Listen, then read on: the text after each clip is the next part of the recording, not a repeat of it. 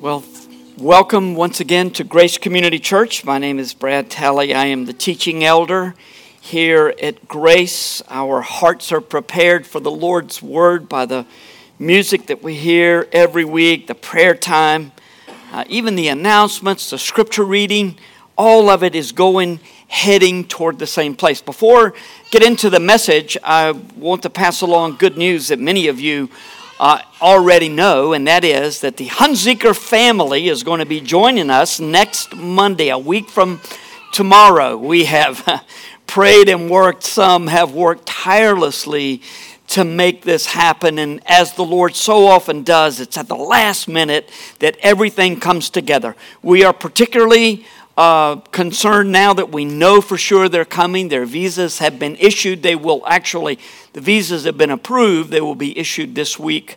Pray that everything goes according to uh, that timetable because they fly out on Sunday and they're supposed to get the visas on, on uh, or the passports on uh, Thursday.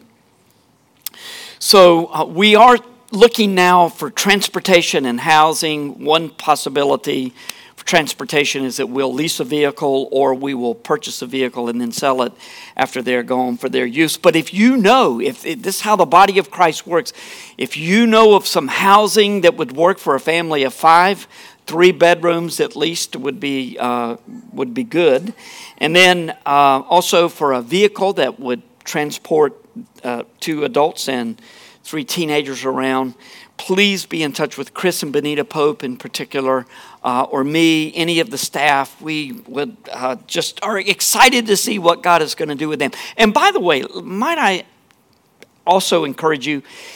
You would be blessed greatly if you would invite the Hunzikers over for a meal along the way because I've mentioned this several times before, but hearing believers from other countries say the same things, say the truth that we already know, but to say it in a little different way is such an encouragement from the word.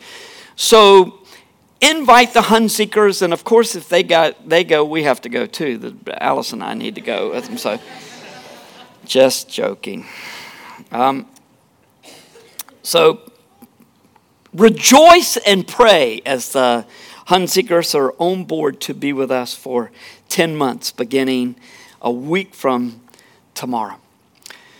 So, uh, as I say, it, it feels like this came together at the last time, at the last minute. And, and God so often works that way. You've seen that over and over in your life. You just plan for something, you've worked for something, and nothing seems to be falling in place. And then all of a sudden, not only does it fall in place, it all falls in place at the same time. Boom, boom, boom, boom.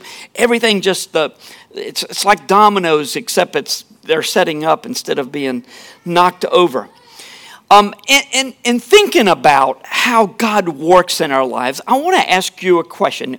Would you say that you are an organized person or not? Now, this, there's no right or wrong.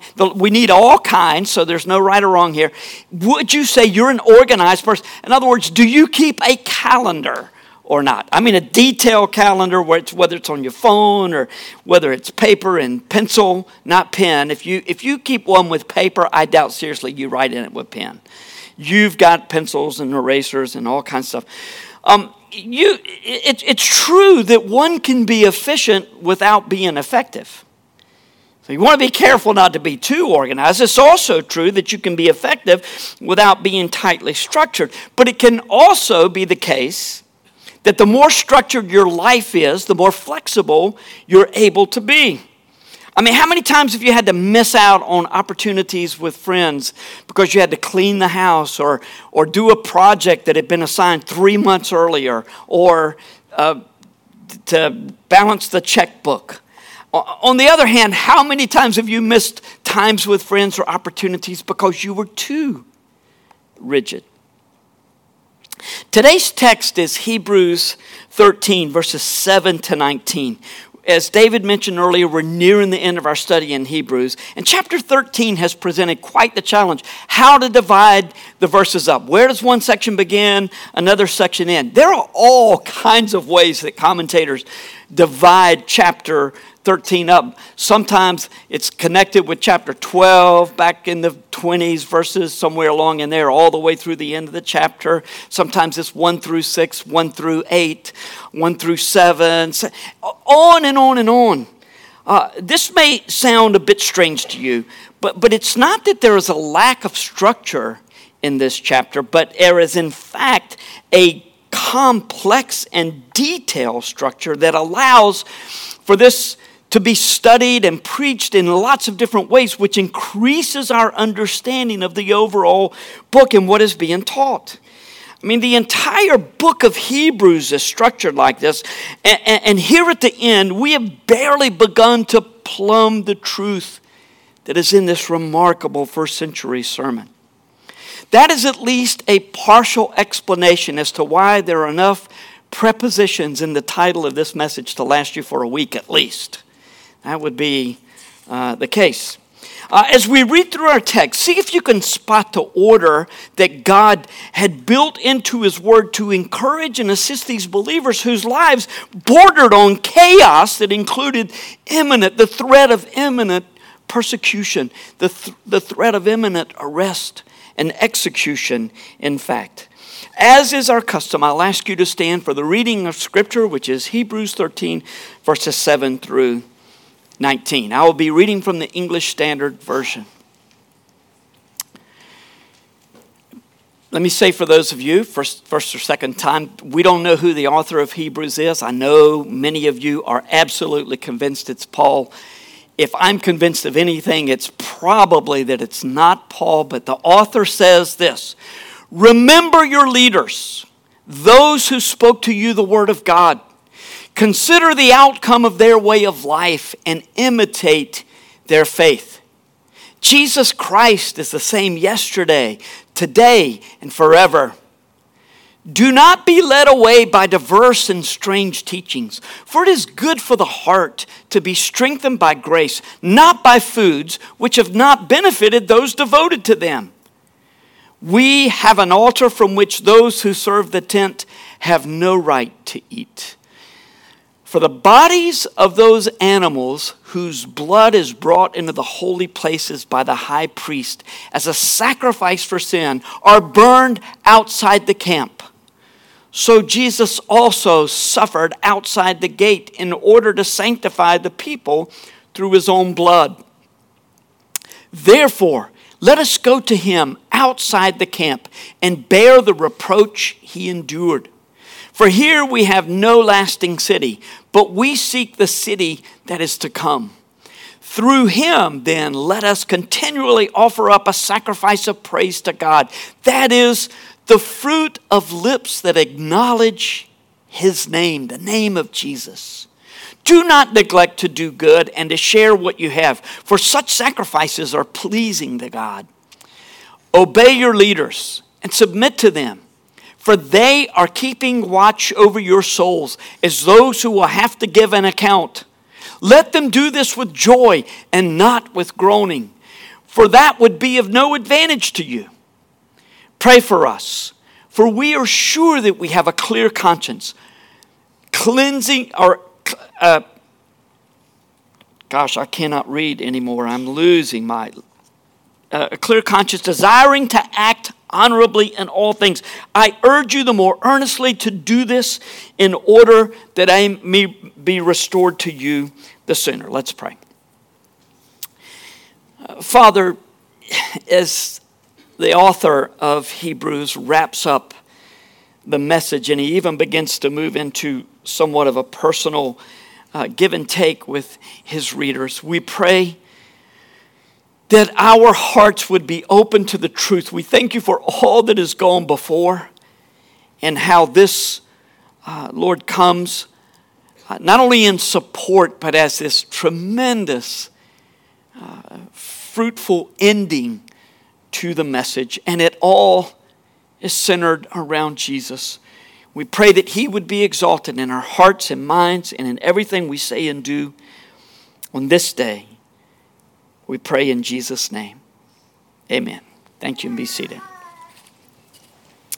Well, we've talked a lot in this year long series about inclusios, or units of thought that are bracketed by a similar word or idea. Verse 7 speaks of the relationship between the church congregation and church leaders, and verse 17 does the same with a little bit different emphasis.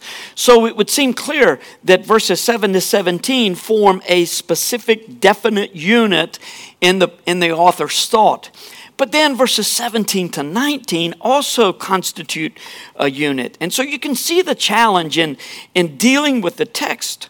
What will emerge as we work our way through this passage, though, is that, the, is that Jesus is at the center as the head of the church. He was the center, you will recall, at that profound introduction in chapter 1, verses 1 through 4. He's going to be at the center of the benediction that we'll get to next week in verses 20 and 21. And then again, Jesus is at the center of the Bible. He is the center of the entire universe. That may suggest a pattern. I'm not sure, but there may be a pattern in there. In, in verse 7, the readers were encouraged to remember their leaders. The way this is written uh, seems to in, in, indicate that the author may be referring to earlier church leaders, possibly those who had died. Maybe they had died, maybe they had not. But what, what is certain for sure is that they had finished their ministry well. That's a lot more difficult for any of us to do. It's easy. It's easy to start well. It's way more difficult to finish well. I kept thinking about Jim and Joy Acock last night as I was reading this, I, I, I, or not last night, but all week long, and Kathleen McKinney and those who are finishing well. This is not a prophecy that they're going to die. Those three are going to live forever. We know that. They're going to be get there. Jim, would you preach my funeral when, when I die of an old age? Not next week. I'd be glad to, he said. Yeah. so, how many of you preached, Jim? How many funerals have you been a part of? 538. Just imagine that. You know what? Lee Newton, so many of you, Ted, Gail McKinney, you were involved in ministry, you've been involved. Many of you have served the Lord faithfully and continue to do so. Remember those leaders, the scripture says. Look, this is one of the reasons that you must be a part of an intergenerational body. God has a plan for the reason, it, it, it's, it's why he, he structured it so that we've got older ones, we've got younger ones, we've got passion, we've got wisdom, and everything in between. Remember your leaders, consider the outcome of their way of life, life and imitate their faith.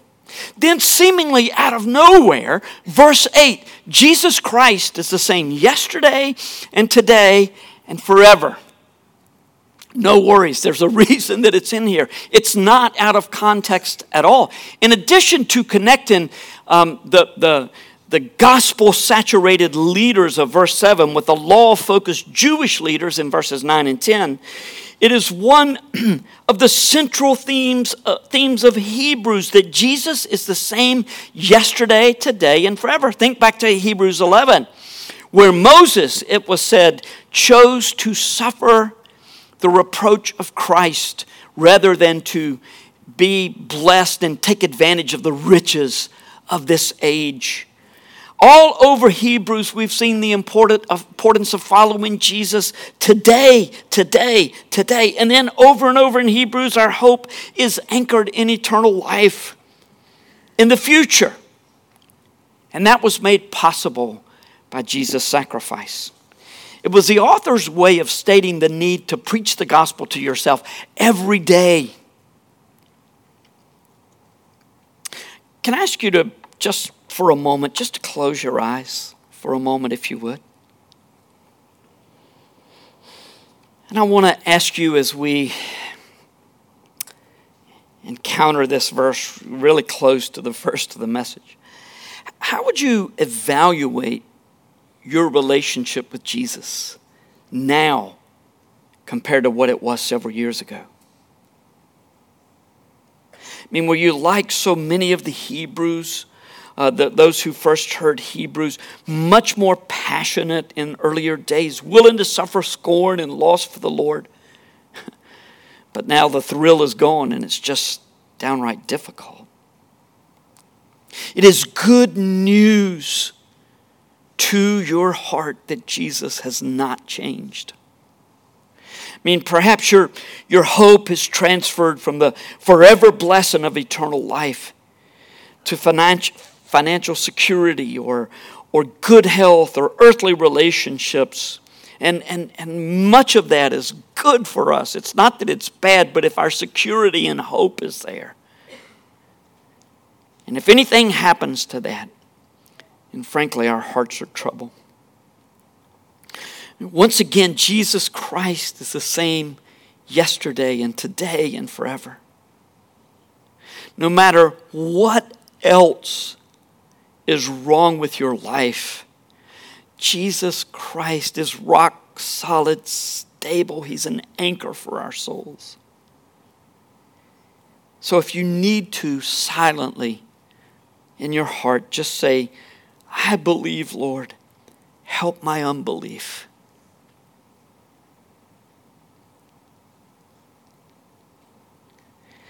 You may be thinking, believe what? Believe that Jesus Christ is the same yesterday and today and forever. And if He meets you at the point of salvation, He goes with you every step of the way. He's got a plan. It's the Father's plan.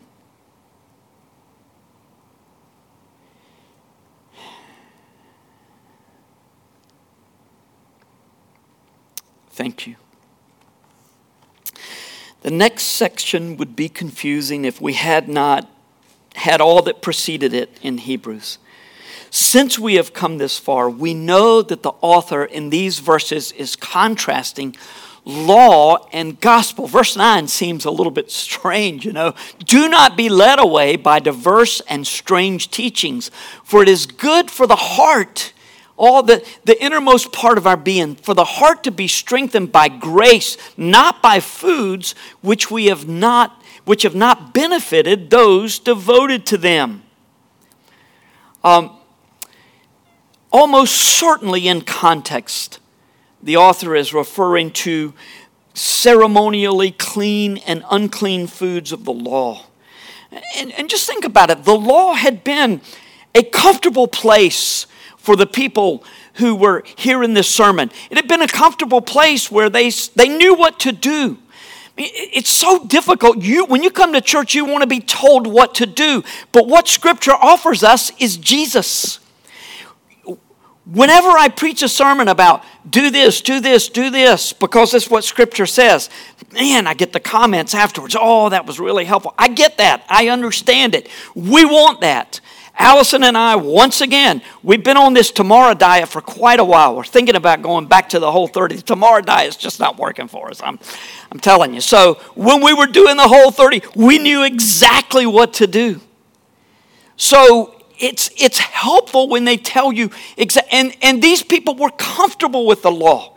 And in fact, if you had quiet time this morning, you probably feel better about yourself than if you didn't have quiet time, if quiet time is part of your thinking at all. If you did this, this, and this this past week and didn't do this, this, and this, you feel, and, and there's a, there's under, look, scripture tells us as believers, we ought to, please the heart of God, pursue the heart of God, and that's found in the law. But we cannot keep the law before or after we're saved apart from Jesus Christ. And the law will never, ever serve as a standard by which we will be let into heaven or not. So, because it was comfortable and now they're facing persecution, these Jews, Jewish believers were thinking about reverting back to the law in order to seek to justify themselves before the Lord. Don't do it, the author wrote. Your heart should be so affixed to the gospel that the ceremonial teachings of the law should seem strange to you.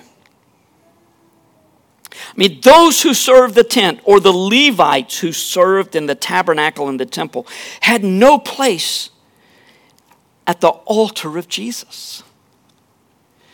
So they served in the tent and they sacrificed animals on an altar. They took blood onto an altar, sprinkled blood. So, what is he talking about? The altar. We have an altar. Well, just so you'll know, he's almost certainly not talking about the Lord's table where we receive the supper, where we take the supper. And it's most likely not talking about a heavenly tabernacle or a tabernacle that, is, that exists in heaven. By the way, I don't know if you've noticed this, but in, in Hebrews, the author doesn't talk about the temple, he talks about the tabernacle. And it just occurred to me why recently. When someone was saying, you remember that that the people who served in the temple often were not the ones who were Levites and who had been passed down this responsibility, but they were Sadducees who had bought their positions from the Romans. And so no wonder the author goes back to the tabernacle and say this is the way God designed it and he designed it this way for a reason so that you could it would all be pointing to Jesus.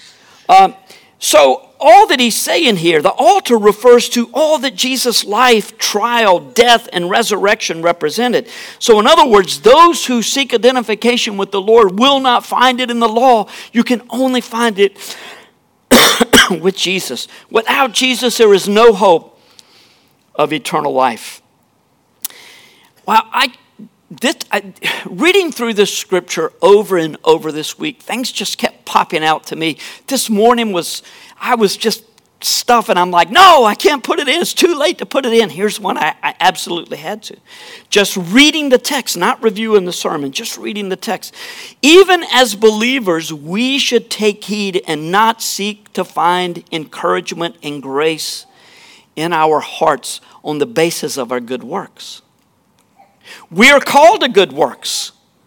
We are commanded to do good works. But what happens when you do well? It's so easy very quickly to start thinking, well, pretty good lately here. Huh? Wonder if other people have noticed. Maybe I should adjust my good works a little bit so that Matt Damaris will notice them. Don't find encouragement in your heart because you've been doing well. Find your encouragement in Jesus. Nourishment for our heart should always come from Him, not by the keeping of the law. Have you noticed the beautiful order and symmetry of the gospel as we've been working our way through this text? The ceremonial foods and sacrifices of the Old Testament were always pointing to Jesus and to those who had been given the blessings of the covenant promises of God, that is, the Jewish people. To those people, God's chosen people missed the point of Jesus. They had missed the Father's plan to, to, to use the sacrifice of the Son to pay for sins. In fact, they missed it so very badly that they were the cause of Jesus' death. Uh, verses 11 to 12. Verses 11 and 12 are a clear allusion to the instructions in Leviticus 16 for the Day of Atonement, in which the animals were sacrificed, the blood was put on the altar in the Holy of Holies. And then the animals were to be taken outside the camp and burned. And the author says, in the same way, Jesus was taken out of the gates of the city. Look, the Jews certainly didn't want Jesus being crucified inside the city gates, not inside the holy city where the temple was. So they took him outside. The Romans did this ultimately, but they took him outside the gates shedding his blood for our sins. In the Old Testament, when the animal was sacrificed, the blood was put on the altar, the animals were taken out and burned. That paid for sins temporarily. Jesus was a once and for all sacrifice, as we've seen over and over. So, this is a good time just to stop and take a breath. Does this make sense to you? I can imagine if you're just getting here, this could be quite confusing. Or maybe it's crystal clear. It's like, yeah, yeah, okay, there, I see that. Or, yeah, everybody knows that. I've known this for a long time. Uh, it could be that you've been here for the last year and you still don't think you know anything about Hebrews. But let me just assure you if you've been here for a whole year, you know a whole lot more, even if you couldn't point to a single thing about what you've learned in Hebrews you know a lot more. We learn in layers, and this is just stacking up. And it all, one day it'll all make sense to you. Not all make sense, it will when we see Jesus. But one day, all of a sudden, things will sort of come into focus in your mind, and you'll be able to see how that all of the things that we've learned have been building towards something that um, God wanted you to know. So, here's, here's the ultimate lesson that God wants us to understand. Everything important in our relationship with God and in our current and future lives has Jesus at the center. The truth in Hebrews is nothing less than profound, with one of the benefits for us being the strengthening of our hearts through faith. God's gracious ways that He strengthens our hearts through faith. The confidence that God has everything under control, even when all seems to be chaos around us. So, is that the point? Is there no application at all? No, absolutely, there is application, way more than just knowledge. The response to which we're called is embedded in these next several verses. So rather than just listing one, two, three, four, five uh, points, uh, let's just let the remaining verses call us to action. And if you pay close attention, you'll see that these verses actually call us first to believe and then to act.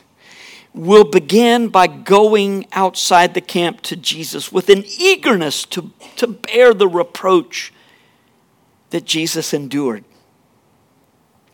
Now, you might be thinking, wait, wait, wait just a minute let's eagerly go outside the camp. How about let's willingly go outside the camp and bear the reproach of Jesus? That would seem to be a little more palatable if we could think of it in those terms. Well, it may be, but the call is for the heart to fully embrace the cross of Christ and, and bear the shame that Jesus bore. This past week, I read an interview that was conducted with Tim Keller. I think it was Gospel Coalition, but I, I don't recall. The, they asked him about the place that uh, Christi- Christians, Christianity and Christians currently occupy in society. And he said the research repeatedly shows that those who are devout followers of Christ, those numbers haven't changed dramatically. Uh, and it's not that people are rushing to be atheist over here although there was definite movement in that direction. But what has changed is this the middle used to look to the Christian right or to, the, to those who are devout followers of Christ. I should not say Christian right, that puts connotations in your mind. But, but to those who were devout followers of Christ, and there was deference paid, there was respect, and, and we had a lot of influence in society. Now, people are facing the other way. And that makes a big difference in the way it feels in our society. And uh, Keller didn't say this, it's just my thought, but, but I, I'm certain he would think the same thing that there is a growing animosity though, toward those who are considered to be extreme. It's not that the people in the middle don't believe in God, it's just that they don't believe in God like you fanatics believe in God. That's part of going to Jesus outside the camp, bearing the reproach, making Jesus the center of your life. Here's the deal. If you're following Jesus, you're not going to fit in. No matter how passionate your argument, how clever your argument for Jesus, you're not going to fit in. So it's far better to eagerly go outside the camp to Jesus than to be dragged outside the camp, moaning and groaning all the way. I mean, even if God turns the heart of our nation in revival, and oh, let's pray that He does. But even if He does, devout followers of Jesus are always going to be outside the camp. We have no listing, lasting city here, which is why God has encouraged our hearts by telling us of the city that is to come. Seek that city, not this city. Seek that city as faithful men and women of Hebrews 11 did. Do not feather your nest in this world, but set your hopes on eternity and live as though your true home is in heaven, not here.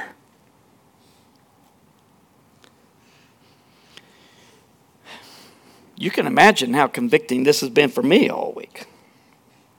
Here's one of the benefits of the knowledge of Jesus' sacrifice on our, our behalf. When we recognize the eternal consequences for unaddressed sins and the implications of ter- eternal life for those of us who believe, well, that's cause for praise.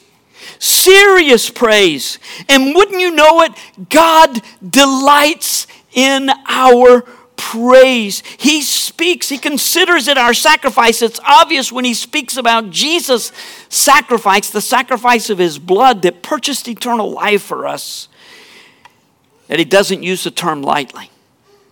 A sacrifice of praise, he calls it. When we praise the Lord, in spite of what's going on around us. So, this week, when you want to complain about the way that you've been treated or the way the world is going or about the suffering that you've been called to bear, praise Him instead. Look, some of you are suffering greatly. Kathy Wells, for two weeks, has been just in a state of almost constant vertigo. Can you imagine that? Severe vertigo. And yet, Kathy is praising the Lord. She's listening to music, she's trying to hear Christian messages and, and praising God, but it's not easy. Praising God doesn't look like happy, happy, happy all the time. It, it, it's, it's a heart of trust, and trust is at the maybe one of the reasons he loves our praise so much is it indicates a heart of trust. And trust is at the heart of the response to the gospel. More than anything else, God wants you to trust Him. Quit trying to always find out what is it that God wants me to learn in this trial. Maybe just to trust Him. And when you praise Him, He considers it a sacrifice. It's a sacrifice a praise. So, ask God for a spirit of praise and then make it a point to praise Him day out, day in and day out. Praise Him for the stunning order of the universe and for His plan of salvation and for our lives. Don't you always, I'm always amazed when events like the Olympics are going on and and there's this stunning order and there's so many components and so many parts going on. And, and then if, if one little thing is missed everybody criticizes oh well they were not well prepared here. I, just think about the entire universe. Everything. Lots may seem chaotic in your life but god has got it perfectly ordered.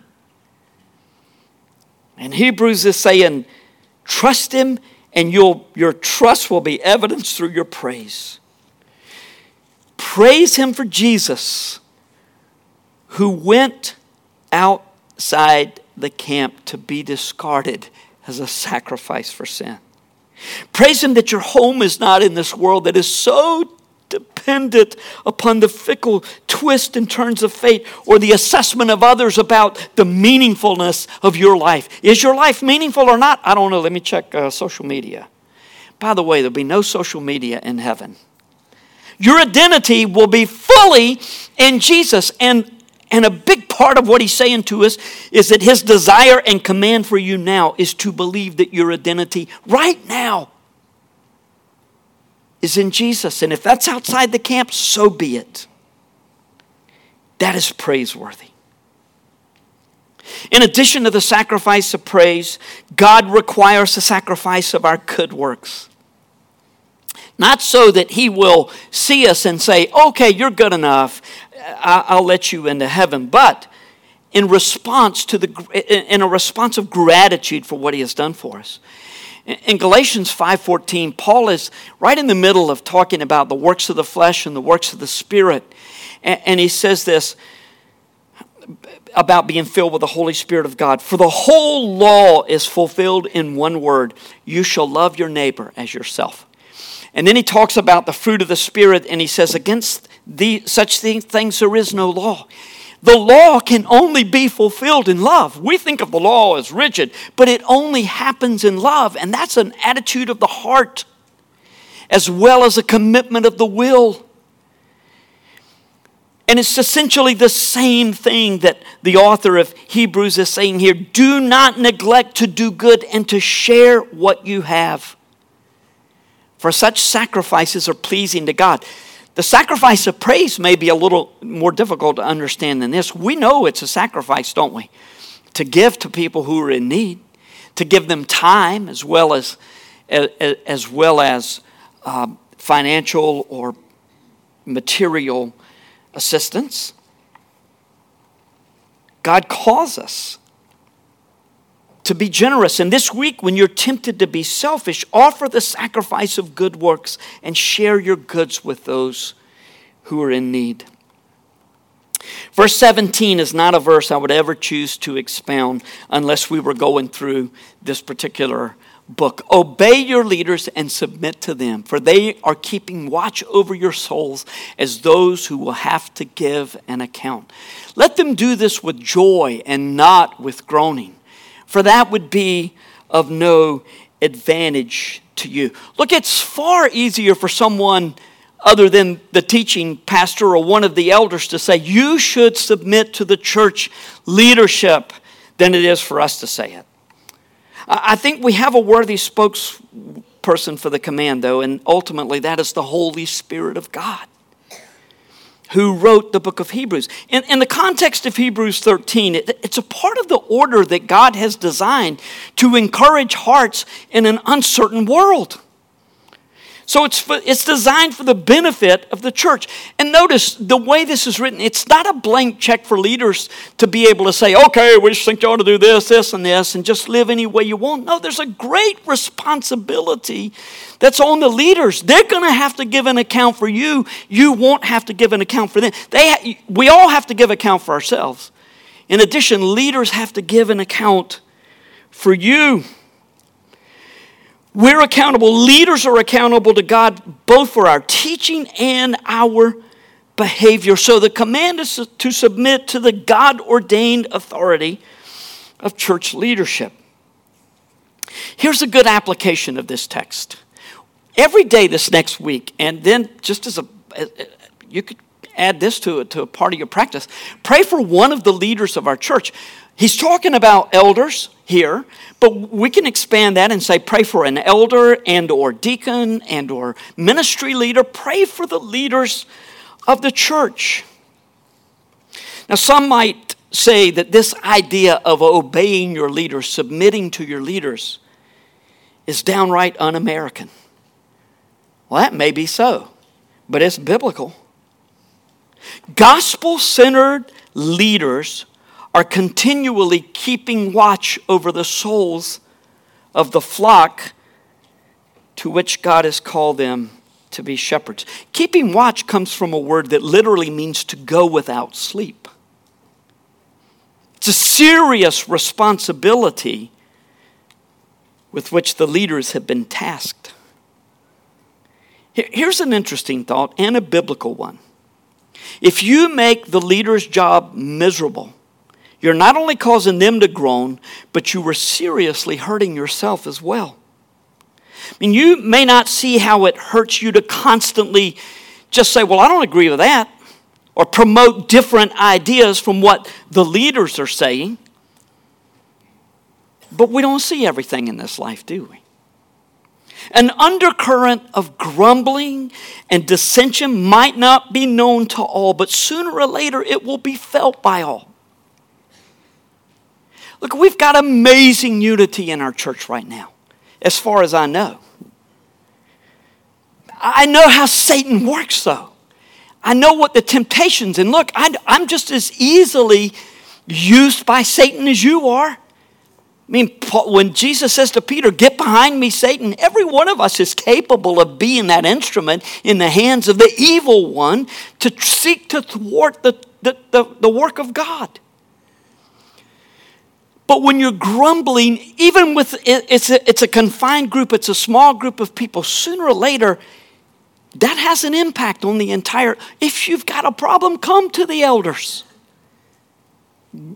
We'll hear you, laugh with you, pray with you, listen to you, maybe change the way we do things. Just don't be doing it out there. On Judgment Day, all will be revealed. And that should be more, more sobering for leaders than it should be for members. We have to give account. As the author of Hebrews asked, please pray that we will operate with clean consciences and honorable decisions and actions. All of Hebrews 13, including the spiritual authority for which church leaders are responsible, is part of God's encouragement for hearts in uncertain times. And I think that's enough for today.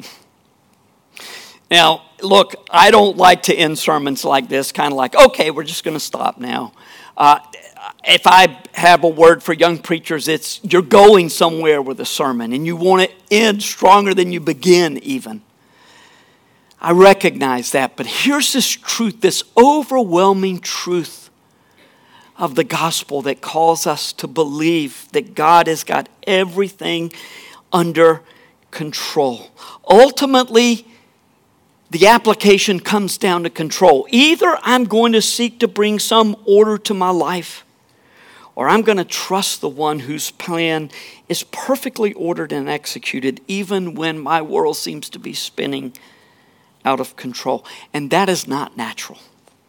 It's just not natural to trust the Lord at that level. My instinct is to take charge and to be in control. When it's raining, do you want to be behind the wheel or somebody else behind the wheel? I want to be behind the wheel. I just want to be in control like that. Here's a better plan for taking the wheel of my life. Go eagerly outside the camp to Jesus. You won't regret it. Let's pray.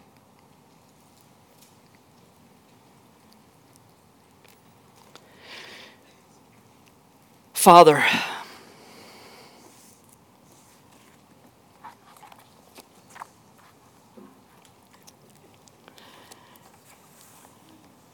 thank you so much.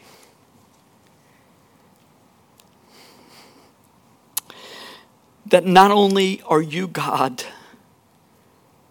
our Creator, but that you are our Redeemer through Jesus, and that you love us enough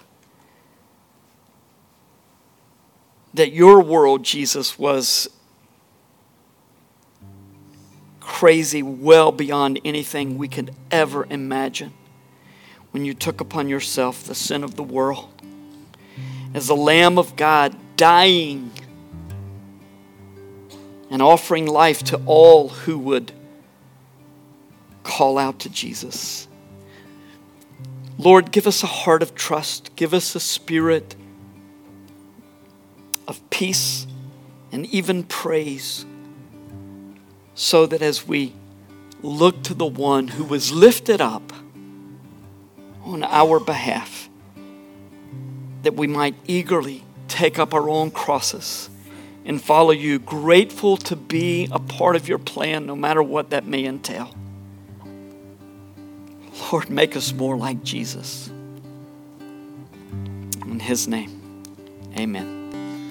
Today we're going to be going to Jude, or excuse me, we're going to stay in Hebrews for our benediction. And uh, I like what God did here. If you go down to verse 24, it says, Those who come from Italy send you greetings. Kind of like what God did there. As the Hunzikers will be with us next week. So, in the benediction, now may the God of peace, who brought again from the dead our Lord Jesus, the great shepherd of the sheep, by the blood of the eternal covenant, equip you with everything good that you may do his will, working in us that which is pleasing in his sight. Through Jesus Christ, to whom be glory forever and ever. And all God's people said, Amen. Go in peace.